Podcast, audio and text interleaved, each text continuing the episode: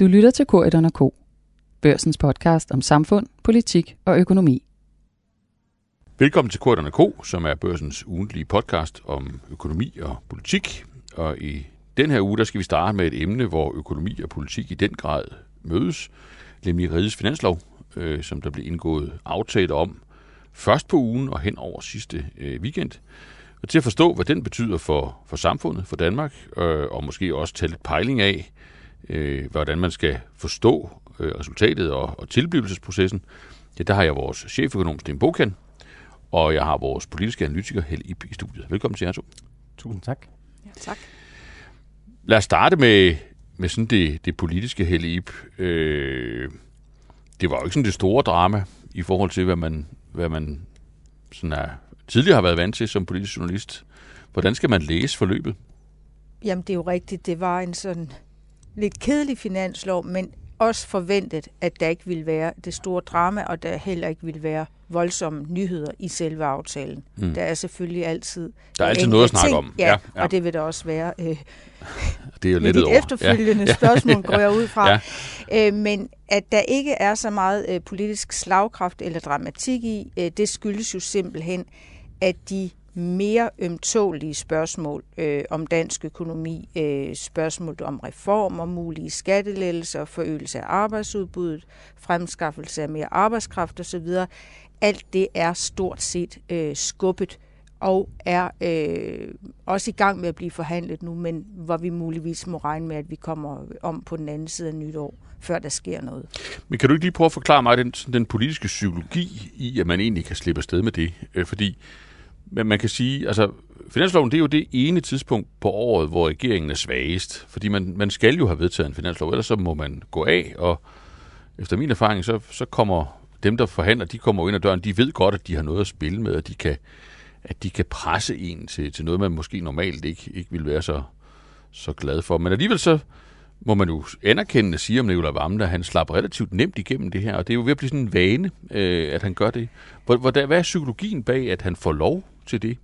Jamen det kan jo også umiddelbart undre, og især fordi øh, vi jo egentlig har at gøre med nogle støttepartier, som faktisk har markeret sig ganske skarpt øh, på mm. nogle af de felter, man har, har udskudt. Altså vi havde øh, især øh, SF og enhedslisten øh, forud for regeringsdannelsen øh, ville stille det som meget øh, ultimativt krav, at der blev gjort noget ved ydelserne øh, for de fattigste familier i Danmark. Øh, det er man alligevel, øh, det har man skubbet foran sig, det har de venstrefløjen accepteret, at det kommer først på bordet senere. Mm. Og så har vi det tredje støtteparti, de radikale, som jo gang på gang har truet og har sagt, at det så ved den ordentlige finanslov, det gør, gøres op, om regeringen lever op til det, man aftalte i forbindelse med forståelsespapiret. Og det er, at hvis man trækker mennesker ud af arbejdsmarkedet, så skal man også øh, putte øh, et tilsvarende antal ind. Og mm. det har egentlig øh, ligget i, i kortene, og i hvert fald i de radikale forståelse, at det var noget, man så skulle øh, rykke og handle på i forbindelse med den årlige finanslovaftale. Så sådan en umiddelbar forundring i virkeligheden? Ja, ja. men hvor man også har kunne mærke, at der er nogle områder, som også faktisk betyder så meget for de her partier, at de er nok alligevel ikke klar til øh, at trække øh, tæppet øh, under regeringen nu, eller sætte hårdt mod hårdt, mm. øh, hvis regeringen så ikke vil levere tilfredsstillende på det. Og derfor har man simpelthen accepteret, at tingene bliver skubbet øh, i forventning om, at man så måske får en bedre lejlighed for øh, enten at få en indflydelse øh, på det substantielt politiske, eller også øh, kan stå lidt bedre den dag, det skal forklares, at man alligevel ikke fik alt det, man havde mm. øh, sat okay. næsen op efter. Så der er en psykologisk hypotese der. Hvis det er en boken, økonomien øh, i, i det her, altså er det så småt, at det er helt ligegyldigt, hvis du, sådan, skal du give sådan en kynisk økonomvurdering, eller, eller kan du, altså, hvad, hvad, har, hvad i den her pakke har sådan målbar økonomisk betydning øh, efter din vurdering? Man kan jo sige, at finanslovsaftalen er jo i høj grad en udmyndning af nogle rammer, der er lagt i forvejen allerede i finanslovsforslaget. Mm. Og hvis vi lige spoler tilbage til det, jamen så er finanslovsforslaget jo sådan et relativt stramt forslag. Ikke måske stramt nok, men et relativt stramt forslag, fordi man ikke havde så, så forfærdelig mange reserver at give af, mm. og samtidig jamen, så lagde man jo op til, at der ville komme en negativ finanseffekt, altså en opstrammende effekt af finanslovsforslaget, fra at øh, coronahjælpepakkerne jo ikke gentages i, i 2022, så vidt ja. vi i hvert fald ved på nuværende tidspunkt. Nu må, nu må tiden jo vise, om det holder stik, ja. men, men det, det er i hvert fald det, vi ved på nuværende tidspunkt. Ja. Og derfor kan man sige, udgangspunktet inden forhandlingerne, jamen det var en, en stram finanslov, og det der så øh, er, øh, så at sige, forhandlet hjem, jamen det er så en finanslov, der er en lille bitte smule mere stram, i hvert fald ifølge sådan de officielle beregninger af finanseffekter. Og det, der er kommet til, øh, jamen det er, at man udfaser en del af boligjobordningen, den der handler om håndværksydelser, og så udskyder man øh, nogle øh, renoveringsprojekter i regi af, af, af den almindelige sektor. Øh, og det er specielt i virkeligheden den sidste del, der fylder noget. Boligjobordningen er jo sådan en ordning, som godt nok tiltrækker sig stor politisk og øh, hvad skal vi sige, øh, almen opmærksomhed, men i den økonomiske verden ikke fylder noget som helst. Mm. Øh, vi taler om en, en besparelse øh, fra øh, den her udfasning af dele af ordningen på ca. 260 millioner kroner efter tilbageløb af adfærd. Det er ingenting. Det er så lavt, at øh, vi taler ikke lup, hvis man skal kunne se det. Man skal have mikroskopet med. Ja, Sådan man kan stat... ikke måle effekten. Nej, det er en statsfinansiel forstand så ligegyldigt, at det øh, næsten ikke er værd at nævne. Men, men det har måske en psykologisk effekt, som mm. måske påvirker et eller andet. Hvem mm. ved? Men ellers så må vi jo sige, så er finanslovsaftalen meget, meget tæt på det forslag, der blev fremlagt. Og det vil sige, det er en på overfladen stram finanslov, men man skal bare være opmærksom på, at de de stramninger, der kommer, jamen de kommer sådan set alene via, at man lader øh, de her kompensationsordninger udløbe. Mm. Og det vil sige, det er jo stramninger, vi allerede har set, forstået på den måde, at det var jo nogle kompensationsordninger, der var i foråret af 2021, de bliver jo ikke gentaget i 2022, og det vil sige, at der kommer ikke en ekstraordinær stramning, når vi nu passerer årsskiftet. Øh, I hvert fald ikke ud over de her lidt små ting i forhold til nogle renoveringsprojekter, der udskydes, i den almindelige sektor, og så det her med boligjobordningen. Men så, så bliver du lige sat på en svær opgave, nemlig at spå om fremtiden. Øh, altså, efter sådan den, altså selvfølgelig både din, men, men hvad kan man sige, også øh, den, den, den konsensusvurdering, du hører blandt øh, de, de økonomer, der vurderer tingene, er det så en tilstrækkelig stramning, vi, vi har set med finansloven, eller altså, er risikoen størst for, at man har strammet for meget, eller for, at man har strammet for lidt i, i forhold til, hvordan økonomien ser ud til at arte sig? Ja, altså med den viden, vi har på nuværende tidspunkt, så må man sige, at der er nok grund til at være mere bekymret for, at man strammer for lidt end for meget. Mm. Men der er klart, at der er nogle usikkerhedsfaktorer derude, som vi ikke kan ignorere, og blandt andet den her øh, nye variation af, af coronamutationerne med omikron, øh, jamen den kan jo lige pludselig gå hen og rykke på det hele. Mm. Øh, det betyder dog ikke nødvendigvis, at man skal stramme øh, mindre, fordi øh, samtidig med, at øh, den her øh, mutation måske kan gøre, at vi skal lukke ned for dele af produktionen, så vil den også måske presse i retning af højere prisstigningstakt, højere inflation, og det taler sådan set for strammere økonomisk politik ja. herhjemme. Så man kan sige, alt andet lige, så bekymringen nok den mest den vej. Øh, det er jo i hvert fald den bekymring, som vismændene har udtrykt. Nationalbanken er ikke lige så bekymret som de økonomiske vismænd, og har sagt, at det går nok endda, øh, hvis man sådan skal oversætte deres ord til, til noget ja. praktisk betydning. Men man kan sige, det, det er den vej, bekymringen er størst. Og det er jo også fordi, at vi efterhånden nu har lært af, af corona, at når restriktioner og smitte falder, jamen så går økonomien relativt hurtigt tilbage på fødderne. Mm. Men Helge, hvis vi så lige går tilbage til det politiske spil og, og, og zoomer ind på, på det. Altså, den ene del af finansloven, hvor man kan sige, hvor der var noget, der mindede om sådan et klassisk, en klassisk politisk armlægning, det var vel omkring sygeplejerskerne øh, og sundhedssektoren, øh, og, og det her med, at, at enhedslisten jo krævede, at øh, jamen deres krav om, om højere løn, det skulle imødekommes her i regi af finansloven. Og øh, ja, så er jo hele fagbevægelsen undtagen sygeplejerskerne, og vel også regeringen stod fast på, at, at hvis man gjorde det, så ville man lægge den, den danske model i ruiner. Hvordan endte det, øh, hvordan endte det der armlægning, øh, den, det chicken race? Jamen, det er jo rigtigt. Det er en af de mest øh, opsigtsvækkende ting, eller noget, som den her finanslovaftale nok vil blive husket for. Mm. Øh, og, og, og det ender jo med, at øh, man har sat en milliard af til øh, sundhedsområdet som sådan, at øh, regionerne, øh, parterne skal være med til at fordele og udpege de steder, hvor der kan være grund til at løfte øh, lønnen øh, for personalet i sundhedssektoren bredt, hmm. sygehusområdet især. Øhm, og der, der blev det jo betonet, at øh, den her milliard er ikke bare til sygeplejerskerne, fordi det ved alle og enhver jo, at det vil øh, medføre et rammeskrig af mange forskellige grunde, øh, hvis man pludselig fra politisk hold, øh, uden om øh, de sædvanlige mekanismer, den danske model og forud for den her lønstrukturkomité er færdig med sit arbejde, hvis man så pludselig fra et flertals side øh, kastede øh, øh en milliard øh, efter sygeplejerskerne. Øhm, så det endte med, at man i hvert fald retorisk har forsøgt at understrege, det gjorde Nikolaj Vammen, og det gjorde også nogle af de andre øh, parter, at det her er altså en vinterpakke, en, øh, en milliardbevilling, der kan bruges til det helt akutte problem. Mm. Men det er jo også indlysende, når man ser på debatten, at der er nogen, der siger, hvis sygeplejerskerne ikke havde presset voldsomt på, øh, hvis der ikke havde været strækker, hvis der ikke havde øh, været protester, øh, så var de penge nok ikke blevet bevilget. Mm. Men skal vi lige prøve altså, at skære, altså, hvem stod med håret i postkassen i forhold til det her? Øh, altså var det, var det på den ene side enhedslisten, som jo, de fik en milliard, og de penge var nok ikke blevet bevilget uden øh, protester og politisk pres, men omvendt, øh, jamen så så blev det ikke penge direkte til sygeplejerskerne, der blev holdt fast i, at det er altså ved overenskomstbordet, at man får lønstigninger. Øh, så var det, var det, var det enhedslisten og de sådan protesterende øh, parter, der, der endte med at trække det korte strå her, eller, eller var der regeringen, som, som jo alligevel har sat sådan en milliard i spil, der vel på et eller andet, en eller anden måde kan munde ud i en form for, for lønstigninger, som man så har skabt præcedens for, at man altså kan protestere sig til. Altså, Sten Bogan, har du en, har du en vurdering? Jamen, man kan sige, at tiden må jo lidt vise det, mm. øh, for man kan sige, at den måde, man nu har gjort det på, jamen på overfladen, så bryder det jo nok ikke med den danske model. Øh, men det, der jo er risikoen ved på den her måde at give nogle lønstigninger til nogen, som protesterede højlydt, Jamen det er jo, at øh, du dermed kan skabe præcedens for, at andre kan gøre det samme ved øh, kommende overenskomstforhandlinger, eller uden for overenskomster, øh, mm. altså i forbindelse med den næste finanslov. Jamen hvad skal så hindre, lad os sige, øh, fængselsfunktionærerne i at nedlægge arbejdet og lægge politisk pres på. Mm. Så på den måde, jamen så, øh, så kan man sige, så har man i hvert fald åbnet dør på glem. Mm. Øh, og om den så bliver sparket op, øh, jamen det må, det må tiden lidt vise. Mm. Øh, hvis den gør det, jamen så må vi jo så reelt sige, at så er den danske model på den, det offentlige arbejdsmarked reelt død. død.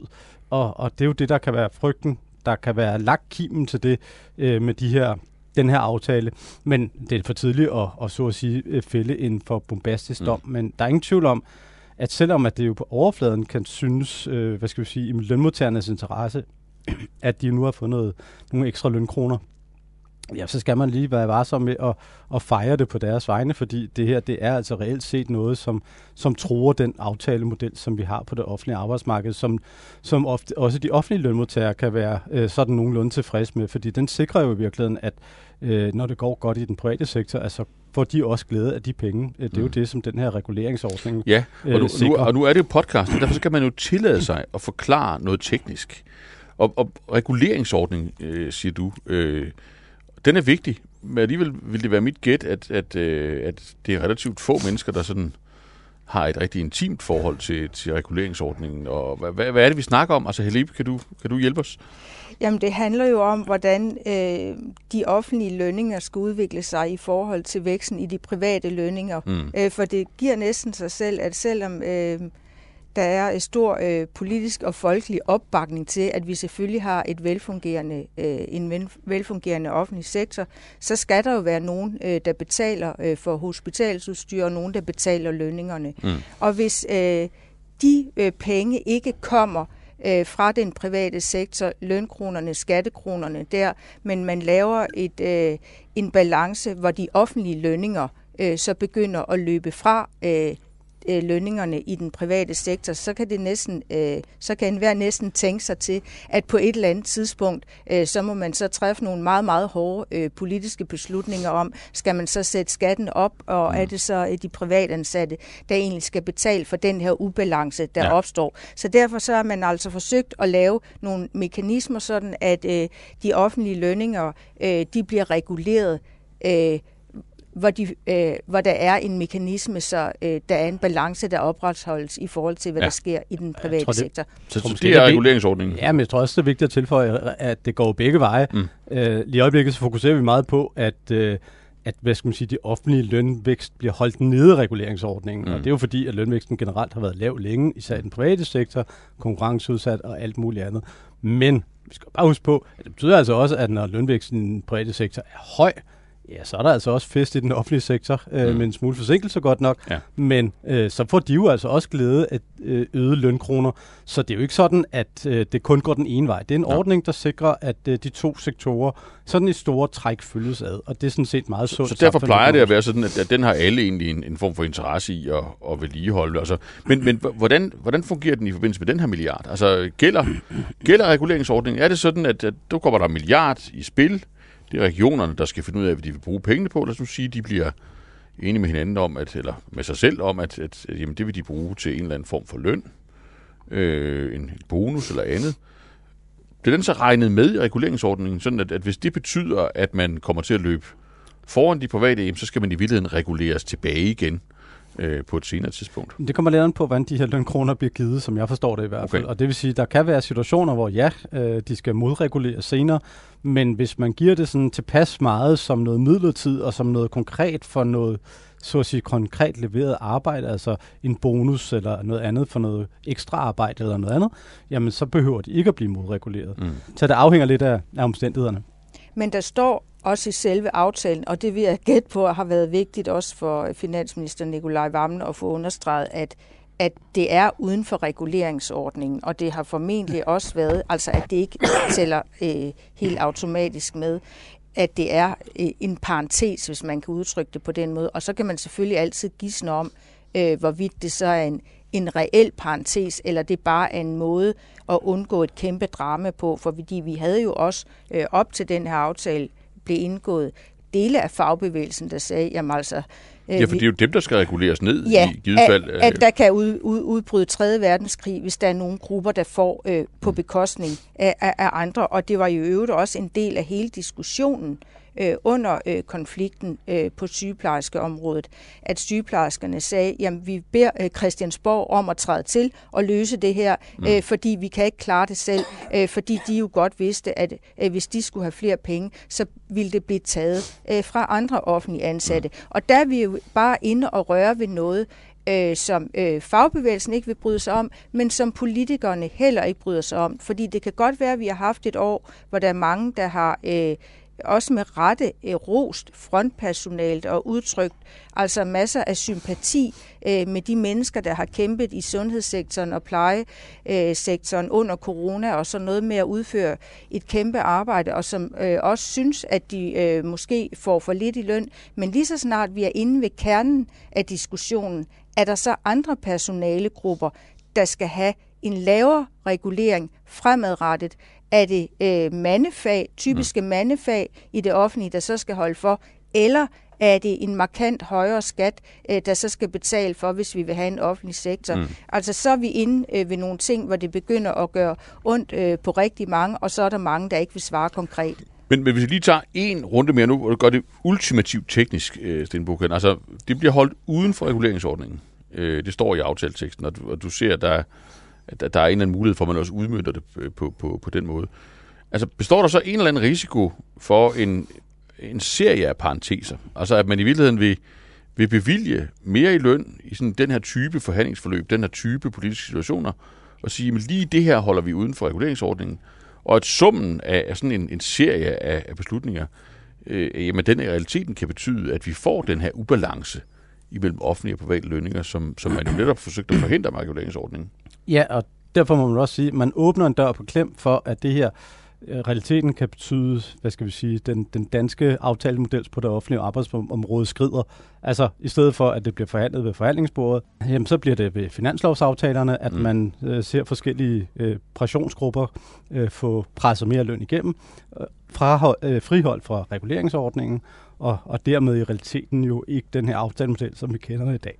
Det kan jo være en helt øh, legitim teoretisk politisk diskussion om, hvad sker der på længere sigt, som følge af, at man har været inde lidt og røre øh, ved et vigtigt princip nu. Men lige her nu, der tror jeg, at, at politikerne vil faktisk stå med et større problem over for vælgerne på et tidspunkt, øh, hvor corona er stigende, mm. hvor vi får mængder af beretninger øh, fra Sundhedsstyrelsen, øh, fra øh, sygehussektoren, fra læger, øh, fra en række personaleorganisationer, der siger, Øh, vi er så presset i øjeblikket, at øh, vi næsten ikke aner, mm. hvad der kommer til at ske i de kommende måneder. Øh, den største øh, region, Region Hovedstaden i Danmark, jamen der har man, så vidt jeg husker, over 30.000 udskudte øh, ambulante behandlinger eller operationer. Der er intensivlæger, der taler om, øh, om nogle uger eller måneder kan vi risikere at skulle afvise folk og flytte folk rundt. Mm. Og hvor meget af den her øh, problematik, altså det her kæmpe kapacitetspres øh, pres og mulige krise, blandt andet tilskrives, at der er øh, personalmangel, at der er grænser for, hvor meget øh, man kan presse sygeplejersker til at arbejde mere, at der er grænser for, hvor mange ekstra vagter de vil tage eller gå fra deltid til fuldtid osv. Så der er en øh, fuldstændig konkret øh, oplevelse rundt omkring i systemet nu, øh, som i hvert fald, hvis vi skal følge den offentlige debat, tror jeg, lige nu gør mere indtryk end en måske mere teoretisk diskussion om, øh, hvad der kommer model. til at ske øh, med reguleringsordningen ja. og den danske model om ja. fem eller ti år. Det lyder som en, øh, en præcis vurdering. Lad os slutte med vurderingerne og gå tilbage til psykologien. Øh, nu bliver man færdig med en, en, en finanslov. Relativt lille, relativt fredelig. Ikke så forfærdeligt mange penge på spil, som Sten kan siger. Øh, så mindede det nu til forveksling om det, regeringen spillede ud med. Så, så jo ikke mange krummer til støttepartierne.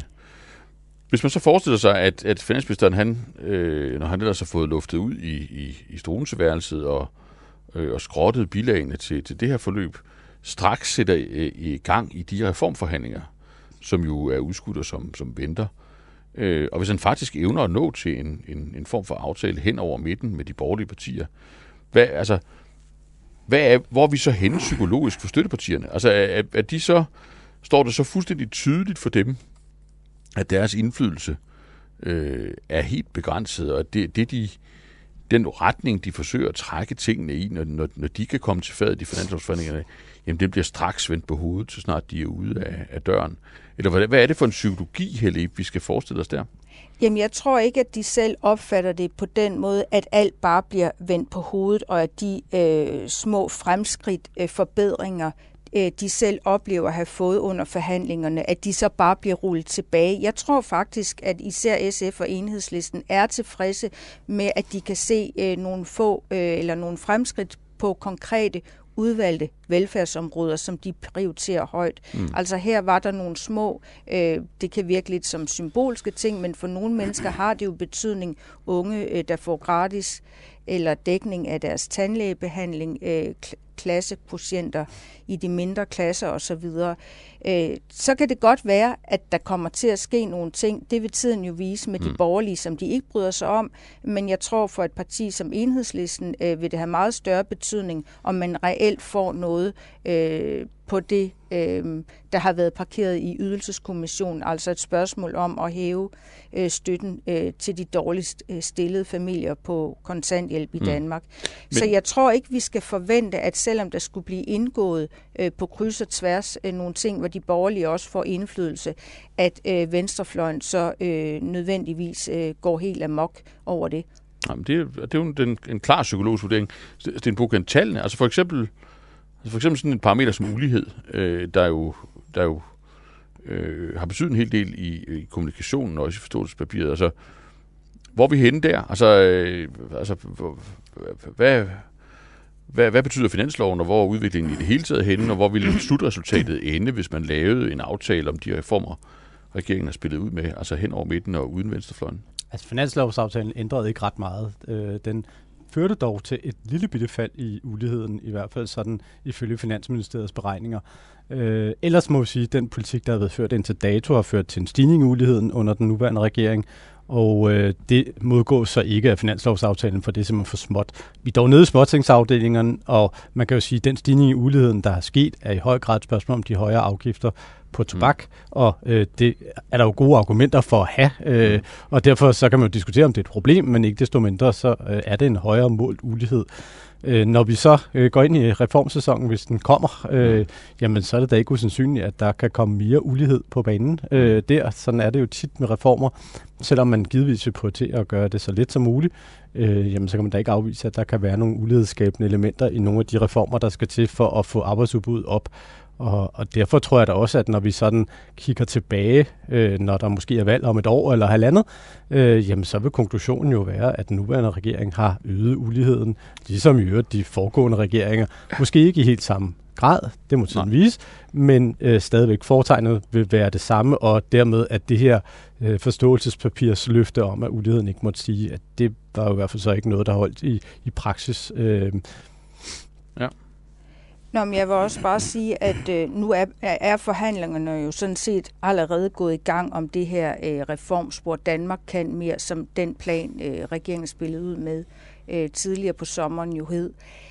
Øh, og, og, og det mest betegnende, synes jeg egentlig ved det her, som er jo øh, den tredje finanslov øh, under øh, Mette Frederiksens lederskab, det er jo sådan set, at vi er ved at nærme os øh, et nyt folketingsvalg. Der er øh, maksimalt øh, en finanslov tilbage.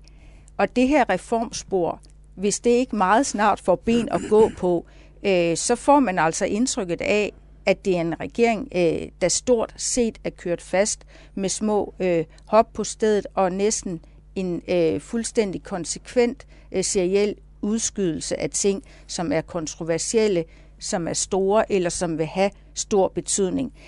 En bundlinje, det kan vi først sætte om nogle måneder, når vi ser, hvordan øh, de kommende forhandlinger folder sig ud. Fordi det er altså der, der også skal leveres på det, øh, Mette Frederiksen har sagt flere gange i løbet af i år, at det nu øh, de svære beslutninger skal tages, at der er ingen grund øh, til at udskyde tingene. Det er ikke mange måneder siden, hun på øh, DI's topmøde i september sagde, at øh, den her regering er erhvervslivets regering, og man i øvrigt lovede at, at skaffe arbejdskraft øh, både på den korte og den lange bane, og man også har øh, sendt signaler om at lave en vækstskabende politik eller udvide øh, nogle velfærdsmuligheder øh, til gavn for, for, for de politiske prioriteringer, man har. Mm. Og alt det øh, har regeringen simpelthen øh, slet ikke leveret på endnu, men det kan selvfølgelig være, at det kommer til at ske inden for, for de kommende måneder. Ja, det var bare at tilføje, at jo allerede i den kommende uge, jamen, så fremlægges der jo øh, den første rapport om øh, mulige modeller for en CO2-beskatning, mm. som jo også kan være en interessant lakmusprøve på, øh, hvor stor politisk vilje og mod ikke mindst, der er til at og så at sige, tage, tage rigtig fat i nogle af de sådan, store, reelle problemer i, i Danmark. Fordi CO2-diskussionen, øh, altså klimamålsætningen, har vi jo indtil videre i høj grad håndteret ved den dyrest og i virkeligheden langt hen ad vejen mest øh, uhensigtsmæssige måde, nemlig at forsøge at støtte os frem til at prøve at få, få CO2-udledningen øh, ned. Den mest effektive og billige, og øh, også på den måde øh, samfundsmæssigt øh, optimale, jamen det er jo en CO2-beskatning, men det har der indtil videre ikke været stort mod til. Øh, det bliver interessant, når Michael Svare og øh, hans kommission kommer med en, en lang række sådan modeller for en, en fremtidig CO2-beskatning. Der kommer jo ikke et, et, øh, hvad skal vi sige, forlig i den kommende uge, men der kan vi måske få de første sådan målinger eller pejlinger på, hvor stor politisk vilje der er til at bide bolle med nogle af de her helt store temaer, som man indtil videre, som, som I har været inde på, har skudt øh, godt og grundigt til hjørne, fordi det har jo været modellen indtil videre. Men dermed har du inviteret dig selv tilbage i, i studiet inden længe, og det gælder nok også for Helle Tusind tak for jeres øh, bidrag til at forstå perspektiverne i en lille, men måske alligevel øh, en finanslov, der siger noget om, hvor vi kan være på vej hen. Tak. Selv tak. Selv tak.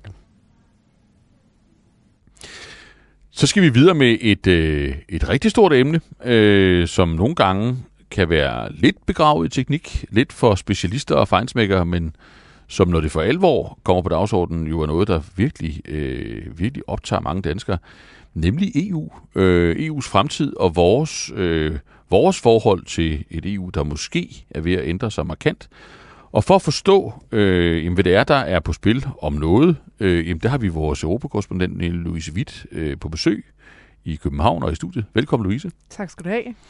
Det er en fornøjelse, du vil være øh, med os, og, og, og det, jeg vil prøve at se, om vi kunne, det var jo, at jeg ville prøve at teste nogle hypoteser øh, op imod dig, fordi når jeg sidder og følger med, og jeg sidder jo ikke i Bruxelles, øh, ligesom dig, så virker det jo som om, at øh, nu er der valgt en ny tysk regering. Øh, Storbritannien er ude af EU, også godt og grundigt, må man sige. Øh, og der skal jo selvfølgelig stadigvæk være fransk valg til, til april, som vi ikke ved, hvordan ender, men hvis det, det går som de fleste spår, og, og vinderen bliver en, en pro-europæisk kandidat, altså enten genvalg af Macron, eller den kvindelige borgerlige øh, kandidat, øh, Pécresse, tror jeg det udtales, øh, jamen så ser det vel ud til, at der er sådan en koalition af toneangivende kræfter i, i EU, som, som vil noget mere med fællesskabet, øh, end, end det vi har nu. Og, og det jeg godt kunne tænke mig at prøve at teste med, med dig, som jo i virkeligheden ved noget om, om sagen, Det håber jeg da. det det er, hvor meget kød er der på den hypotese, og, og hvad betyder det så for Danmark? Og vi kan jo starte med det generelle spørgsmål. Og hvis du nu spiller med på den præmis, at vi får, vi får valgt en, en, en EU-venlig fransk præsident, øh, hvad er det så, der ligger i kortene, når først øh, kansler Scholz og, og, og, og den, den kommende leder af Frankrig begynder at sætte sig sammen og snakke Europa? Ja, det er et godt sted at starte, synes jeg, på den diskussion, fordi det er jo ligesom den store ubekendte, der mangler i, i det billede. Altså Ja. hvis vi ser på de tre store brikker, der var, Brexit Ja. er sådan nogenlunde ved at være på plads, Yes. dog med en masse skamysler stadig, Ja. men britterne er ude. Ja. Det efterlader de to andre stormagter, Tyskland og Frankrig, som jo nu spiller en endnu mere dominerende rolle. Mm. Åbenlyst, fordi det er så de to store økonomier, de to store lande, der er tilbage. Og vi ja. kan jo begræde så længe og så meget vi vil, at britterne er ude, som jo fra dansk synspunkt var nogle af dem, vi ofte delte interesser med, og ligesom Mm. en stor spiller at stille sig bagved. Mm. Men nu er det Tyskland og Frankrig, vi har. Det er dem, der sætter, os sætter takten. Ja, så ja. det tyske valg har vi jo fulgt rigtig, rigtig tæt, og har en kæmpe betydning. Den nye tyske regering er sindssygt interessant at følge nu. Mm. Og den anden brik er så Frankrig. Så det er mm. klart, alt det, hvad vi siger nu her bagefter, det vil være med det forbehold, at bliver det Macron, så, er, så kan vi tale om en situation, og bliver det for eksempel en EU-skeptiker, så vil det være noget helt andet. Mm. Så den store joker er jo stadig i spillet, kan man sige. Ja. Men hvis vi tager den præmis, det bliver Macron eller en anden midtsøgende, Ja. så er det helt klart, så er der et nyt billede, der tegner sig i Europa med de to store magter. Altså, den nye tyske regering i forhold til Merkel har jo allerede åbnet på nogle punkter, finanspolitik for eksempel, migrationspolitik, Mm. for en vej, som vi i Danmark måske gerne så anderledes. Mm. Mm. Altså hvis vi, nu er der godt nok en liberal tysk finansminister, som jo siger, at han vil være garant, og formentlig også i høj grad vil være det for en, en stadig fortsat finanspolitisk disciplin. Mm. Men som også i citater har åbnet for, vi skal også have investeringer. Han har ikke udtrykt sig så kategorisk, synes jeg ikke, som man måske godt kunne have set for sig forventet, han ville. Mm. Macron har sagt helt åbent, så sent som i går, da han præsenterede sine øh, ambitioner for sit EU-formandskab, som han jo overtager her til januar, Mm. at han ser gerne, at man bløder op på budgetreglerne, at man laver nye fonde, fælles investeringer i Europa.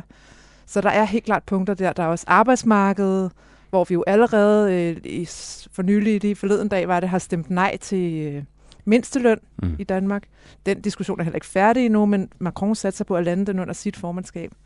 Så der er på en række punkter, synes jeg, hvor vi kan se, at EU-toget kører i en retning, som ikke, hvor Danmark vil komme øh, under pres. Der er Mm. også forsvarspolitik, der er industripolitik, der er en hel række Super. områder, hvor vi øh, Jamen, det er jo, hvor en, det ikke det er jo en meget stor lettelse, at du ikke dræber hypotesen straks fra starten, øh, selvom det jo, altså, det vil du jo have reduktionel frihed til at gøre, men, men lad, os, lad os blive under præmissen om, at, at det franske valg ender, som meningsmålingerne i hvert fald indtil videre øh, tyder på, og den her dynamik, øh, at den bliver sat i, i spil fra, øh, fra slutningen af april og, og fremad. Lad os prøve at tage dem en for, øh, en, for en. Øh, du nævner en hel række af... Vi kan jo starte med at spørge, hvad, hvad, hvor tror du, dynamikken vil blive størst? Altså, hvor, hvor vil man først tage fat på en måde, hvor, hvor vi ser et, altså en forandring, et ryg? Noget af det aktuelle er jo det her med arbejdsmarkedet, altså hele det sociale område. Mm. Der har allerede været barsel, som jo ikke var nogen dansk ønskesag. Ja. Nu har vi så det her med mindstelønnen. Der er også nogle forslag på vej omkring sådan noget løntransparens og ligeløn. Mm. Der vil være en række forslag, tror jeg, på arbejdsmarkedet og det sociale område, hvor vi jo i Danmark helst bare foretrækker, at man helt blander sig udenom. Mm. Øh, og hvad jeg tror, for man fra EU's side har lidt svært ved at se de danske bekymringer, fordi man synes, man allerede er kommet i møde, for eksempel på de her mindstelønsforslag, mm. og har sikret sig, mener man fra EU-siden, at man ikke kommer til at gribe ind i den danske model. Og hvor den danske holdning er, at der vil altid være en risiko, en lille Mm. mm. risiko for, at en domstol for eksempel kunne træffe en anden afgørelse. Ja. Så den er svær at finde et kompromis på. Altså der står vi bare meget stejlt og ret isoleret Og- fra dansk side. Ja, fordi der, øh, ikke engang svenskerne holder jo med os øh, længere, som jeg forstår det. Svenskerne deler vores holdning, men har valgt at stemme for at ligesom sætte sig til, til bordet. Altså Mhm. en anden strategi, kan man sige. Ja. Men hvis du giver sådan en, en, en fuldstændig klinisk vu- vurdering, altså, så står vi isoleret i, i, i de her spørgsmål, øh, og uden realistisk mulighed for at blokere den udvikling, der er på vej, eller, eller Jeg tror, vil, du, vil du gå så omkring, langt? omkring det her med arbejdsmarkedet, der har vi også virkelig jo nogle særlige ønsker, altså der er ligesom en særlig situation omkring det her med den danske model, og mm. som de andre lande, uanset hvor meget de forsøger at komme os med møde og forsikre, og mm.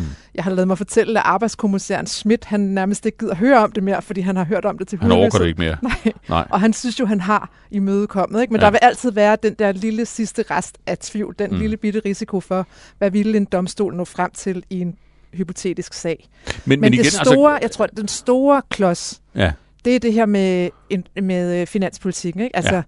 fælles gæld, øh, blødere budgetregler, ja. flere investeringer, altså overførsler reelt mellem EU-lande. Ja.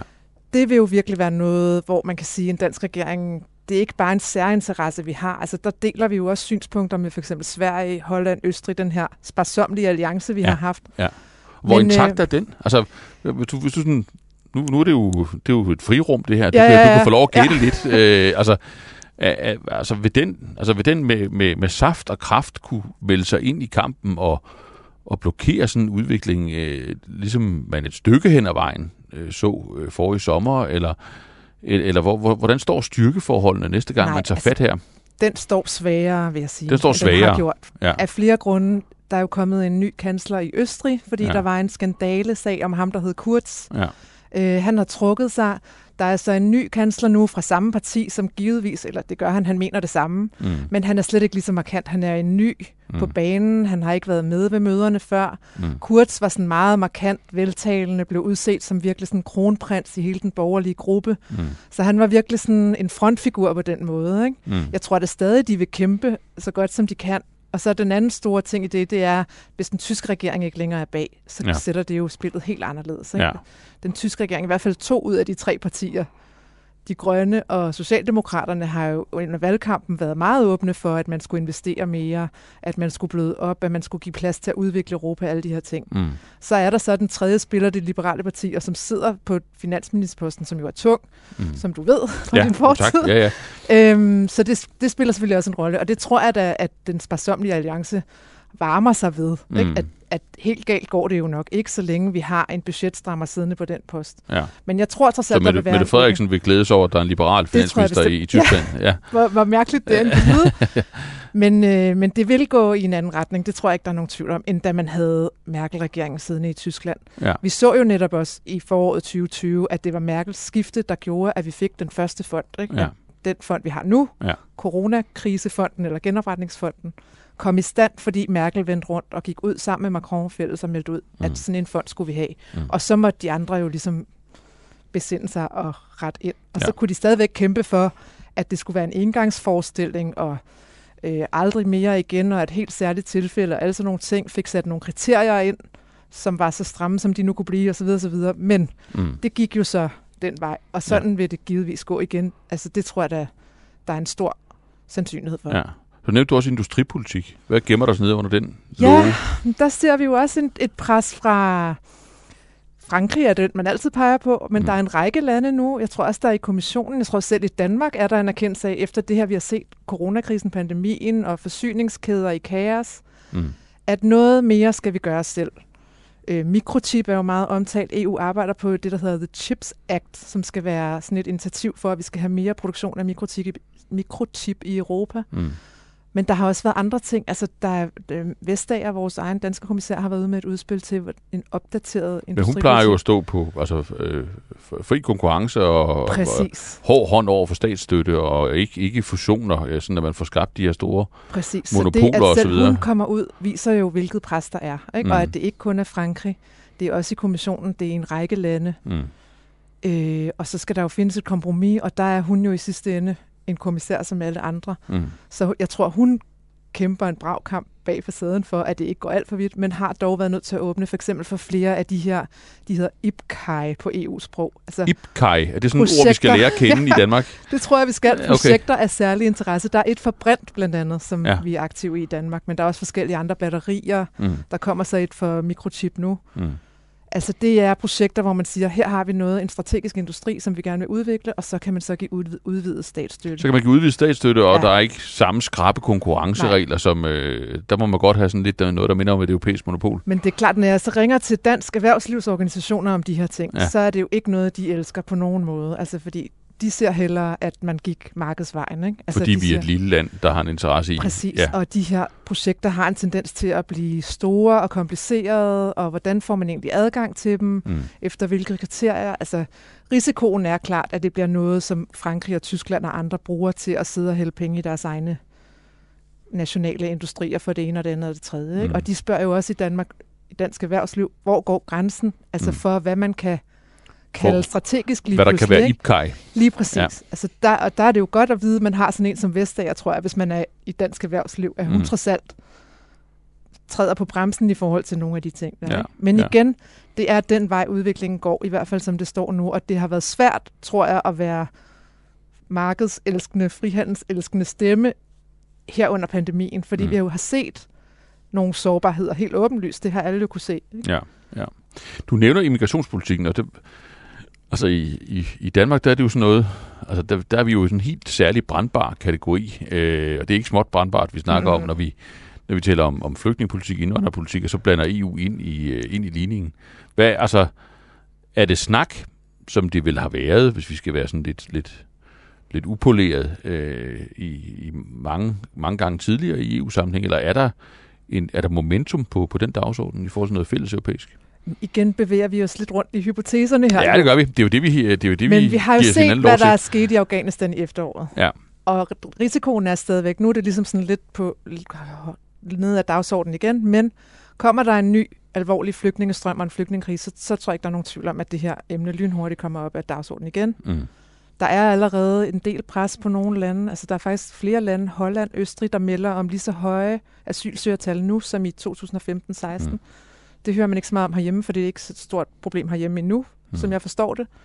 Men det betyder jo, at der er allerede et pres. Ikke? Og der, som jeg hørte, er der en del, især afghanske, som tidligere har været illegale, altså ikke meldt sig i asylkøen, og som nu stiller op, fordi de gør klar over, at nu vil de ikke blive sendt tilbage, så længe situationen er, som den er i Afghanistan. Så nu mm. begynder de at møde op og søge. Og det giver jo så et pres. Og vi ja. har jo, som, altså ja, det har været snak længe, som du sagde, hele det her forsøg på at reformere asylsystemet har været låst. Mm fordi det er simpelthen så vanskeligt at finde... Altså, den danske regering siger fortsat nej til de her flygtningekvoter. Det er der også lande i Østeuropa, der gør. Og det er ligesom jo det springende punkt. Altså, hvis man skal have et fælles asylsystem, og fortsætte med den her ordning, hvor en asylsøger søger i et land, mm. og så kan man blive sendt tilbage, så siger de her frontlinjelande jo Italien og Grækenland, hvis vi skal registrere alle de her asylsøgere, så må I også så må I tage nogle af dem. med at tage nogle af ja. dem. Ikke? Og Danmark og ligesindet siger omvendt, vi skal slet ikke have dem ind. Vi skal mm. bare styrke grænserne, vi skal bygge hegn, og vi skal have... Ja, Danmark siger jo så isoleret, vi skal også have asylmodtagelse, altså asylbehandling uden for Europa. Mm. Det synspunkt er stadig ikke sådan, så mange, der bakker op om. No. Men, men det begynder man jo også at høre flere steder fra. Så der er nogle fundamentale uenigheder, ja. som har gjort, at det har været meget vanskeligt. Men igen, den nye tyske regering, mm. de har i deres øh, regeringsgrundlag skrevet, at de er for de her øh, flygtningekvoter. Mm. Øh, det tror jeg også Frankrig vil være, hvis mm. det bliver en... Altså i Frankrig kommer migration og indvandring til at fylde en stor del af præsidentvalget, tror jeg. Ja. Så der vil helt klart være et ønske om at gøre noget ved det ja. nationalt, men også i EU-sammenhæng. Ikke? Ja. Så der tror jeg igen, vi vil se, hvis det går, som vi tror, mm. og som det ser ud nu, et, et nyt pres for at forsøge at gøre noget ved det der. Jeg tror, hvis der kommer en ny øh, flygtningekrise, så vil vi jo blive udstillet endnu mere, hvordan vi i EU ikke har formået at gøre noget ved det. Ja. Altså efter 15-16, hvor alle jo sagde, nu skal vi i hvert fald gøre noget ved det, og det skal aldrig blive sådan her igen. Og mm. hvis vi så står i en situation en gang til, 7-8 år senere, mm. og, og stadig ikke har gjort noget, og grænserne lukker osv., osv., det tror jeg virkelig, ja, det kan hjælpe med til at sætte skub i det, som virkelig er en meget svær mm. forhandling og en svær diskussion. Ja. Hvis vi så lige, altså på din, på din lange liste der, tager et punkt, du, du faktisk ikke nævnte, men, men altså det her med spillereglerne for, for det hele. Du, du brugte det her udtryk for, altså for, for vores ungdom med unionstoget, og der, der kører ja. os ved det. Man føler sig jo hensat til, til folkeafstemnings... Gamle dage. Ja, gamle dage. Ikke? Men, men altså, er der, er der overhovedet liv i en dagsorden, der handler om, altså hvem der har hvilken magt, og hvordan man træffer beslutninger i, i EU? Altså, eller er det ligesom frosset fast sådan at, at jamen, altså, landene bestemmer det, landene bestemmer, øh, Europaparlamentet bestemmer det, Europaparlamentet bestemmer, og, og det fungerer sådan ligesom vi kender. Øh, hvad, hvad, er, der, er, er der dynamik øh, på det punkt? Der kører det, der hedder konferencen om Europas fremtid, som Det- det ikke, lyder har fået, ikke har fået alt for meget medieopmærksomhed i Danmark, men det får det sådan set nogle steder, som jo Okay. var et initiativ, der blev sat i værk med sådan nogle borgermøder for at prøve at drive den der diskussion videre. Mm. Altså, så der bliver samlet sådan nogle paneler, Mm. hvor folk så sidder og diskuterer alle mulige emner, øh, og den proces kører nu. Mm. Øhm, jeg tror, man vil se, at når der kommer nogle resultater ud af den, at det vil være noget, som Macron for eksempel vil forsøge at bringe op igen. Altså, Mm. jeg tror ikke, den er død, men den er svær. Fordi, Hvor den nye tyske regering på det? Jamen, jeg tror også, de vil være interesseret i det. Altså, det tror jeg, de vil. Okay. Jeg tror, øh, man har set i hvert fald de grønne jo sige, at de vil gerne videreudvikle Europa, styrke Europa, og mm. De sidder på udenrigsministerposten nu. Ja. Men, hvad skal man sige, det, det er også en af dem, vi har jo været der før med Ja. forskellige traktater, og jeg tror, der er også en træthed over for alt det her Mm. institutionshalløj, ikke? Og, Mm. og man skal ud og ratificere i nationale parlamenter, og det tager 100 år en sommer, og så kan Så kan det gå galt et et eller andet ja. flandersk regionalparlament sidde og blokere, og så videre, så Ja. videre, ikke? Ja. Men selve den store sådan, paraplydebatten om, hvor skal vi hen med Europa, den tror jeg vil blive genoplevet, når vi har, som vi startede med, de her to store brikker på plads. Mm. Altså når vi har en tysk regering, der kommer godt i gang med arbejdet, og klarhed om, hvad der sker i Frankrig. Mm. Der er jo enormt, utrolig mange ting, også af de her, vi har talt om, som virkelig sådan har været på backburner nu, fordi det er sådan lidt et mellemår, det her med de Ja. to valg. Ikke? Ja. Øh, Men- men, det tror jeg også, det er en af dem, der venter, sammen med så meget andet. Men der tror jeg også, at Danmark, der vil vi have flere allierede, end vi har i nogle af de andre Ja. svære spørgsmål. Men det er måske et godt stikord til lige at, at tage den hjem til København til, til, til sidst, fordi du følger jo ikke bare europæisk politik, men også dansk politik i, i Europa. Og hvis vi sådan kigger ned over din, din liste her, og så bare lægger til grund, at lad os bare sige, at halvdelen af det, du har, har nævnt, øh, har noget reelt indhold, så er det jo nok til at, at, at skubbe relativt alvorligt til dansk øh, EU-politik. Hvor står vi henne? Altså, hvad, altså graden af forberedelse i, i, i regeringskontorerne og vel også ind mod, mod Folketinget og det, vi plejer at kalde ja-partierne, er man parat til at, at takte de her dagsordner, og hvor står, hvor, hvor, hvor står den danske skakbrik? Hvor står vi? Det er et ret godt spørgsmål, faktisk. Okay. Altså, det, det tror jeg, der er mange, der spørger sig selv om. Fordi det Ja. ja. har vi jo egentlig ikke det har ikke været diskuteret nu, så skal man også indvende, der er jo selvfølgelig mange andre ting, der har fyldt. Der er mink og alt muligt. Yes, og yes. corona, og Ja. ja. jeg ved ikke, omikron-variant. Ja. Og, så det er måske heller ikke lige det første, sådan, vælgerne går og bekymrer sig om lige her nu. Nej. op til jul. Men der er jo ikke, der er jo ikke nogen sådan samlet europapolitisk strategi, som er lagt, i hvert fald ikke for nylig. Vel? Altså, Nej. det har jo været efterlyst fra mange sider. I, har- I har sikkert også set, og, lytterne har set øh, det her interview, Mette Frederiksen gav til Altinget, hvor hun sagde, at vi skal være i hjertet af Europa. Ja.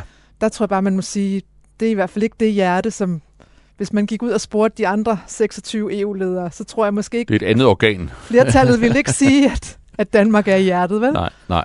Så det kommer jo an på, hvordan man så definerer, hvad det er. Men Ja. altså, det er et åbent spørgsmål. Der har ikke været den store europapolitiske debat i Folketinget. Der er ikke lavet en strategi, Mm. som i hvert fald ikke er lagt frem for os andre, så vi kan se, hvad er det? Mm. Hvor vil Danmark stille sig med de her øh, tendenser, vi har talt om?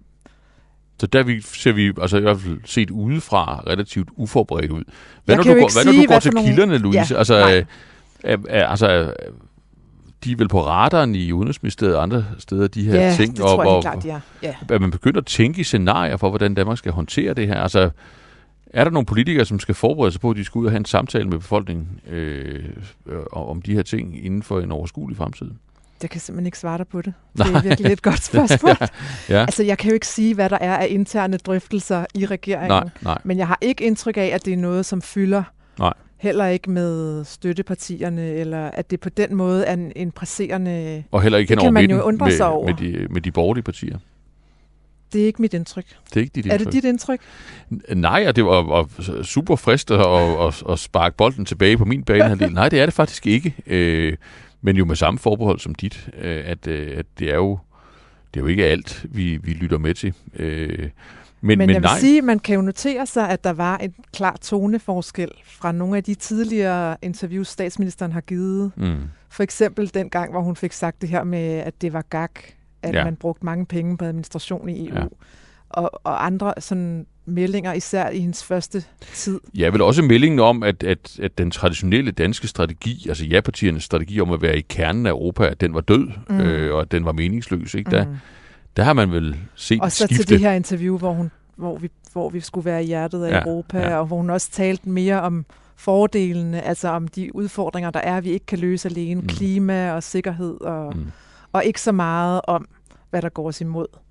Men hvis vi lige samler op øh, med, med det, vi har, altså så, så det, man skal tage med sig øh, som, som lytter, det er sådan en, en ganske betydelig sandsynlighed for, under antagelse af et bestemt udfald af det franske valg, og hvis det ender på en anden måde, så, så ringer vi til dig igen og beder om at få scenarier for det, Gerne. øh, for at, at der kommer sådan et, et snarligt mismatch i, imellem det, der faktisk sker i Europa, og den forberedelse, vi har her i, i, i den danske offentlighed på at forholde os til det.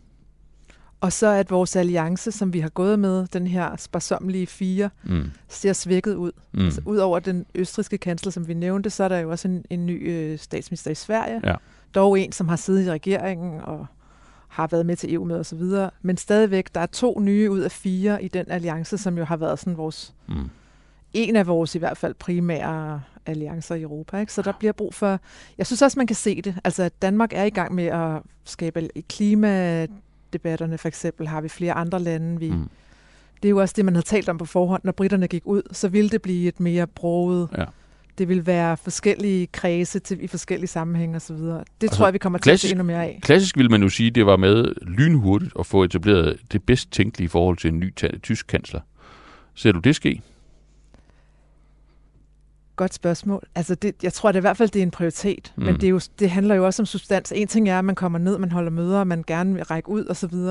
Men hvis man ikke er enige Mm. om emnerne, kan det jo blive svært. Ikke? Ja. Altså, hvis man ikke deler ønsket om, lad os sige, bløde op på budgetregler, eller have flygtningekvoter. Mm. For eksempel i flygtningedebatten har Danmark jo omvendt stillet sig øh, på hold med de her østeuropæiske lande, der ønsker at bruge EU-midler til at bygge grænsehegn. Mm. Det kan også være, at de kommer igennem med det før eller siden, men det har ikke været noget, man indtil nu sådan har sat pris på i Bruxelles. Von der Leyen har sagt helt klart, det, det er ikke noget, vi gør. Mm. Så på den måde, jeg tror, at man vil arbejde på, altså hvem vil ikke gerne, alle lande vil jo gerne have en god forbindelse til Tyskland, som mm. er Mm. en stormagt, men det kræver jo også, at der er noget at være enige om. Ikke? Mm. Det lyder som om, vi skal holde øje. Tusind tak for dit bidrag til at give en øh, power-overflyvning øh, af billedet her og binde trådene sammen, Louise Witt. Selv tak. Tak fordi du lyttede med på Korridoren K. Vi håber, du lytter med næste gang. Og indtil da, så giv os gerne en anmeldelse i din podcastplayer.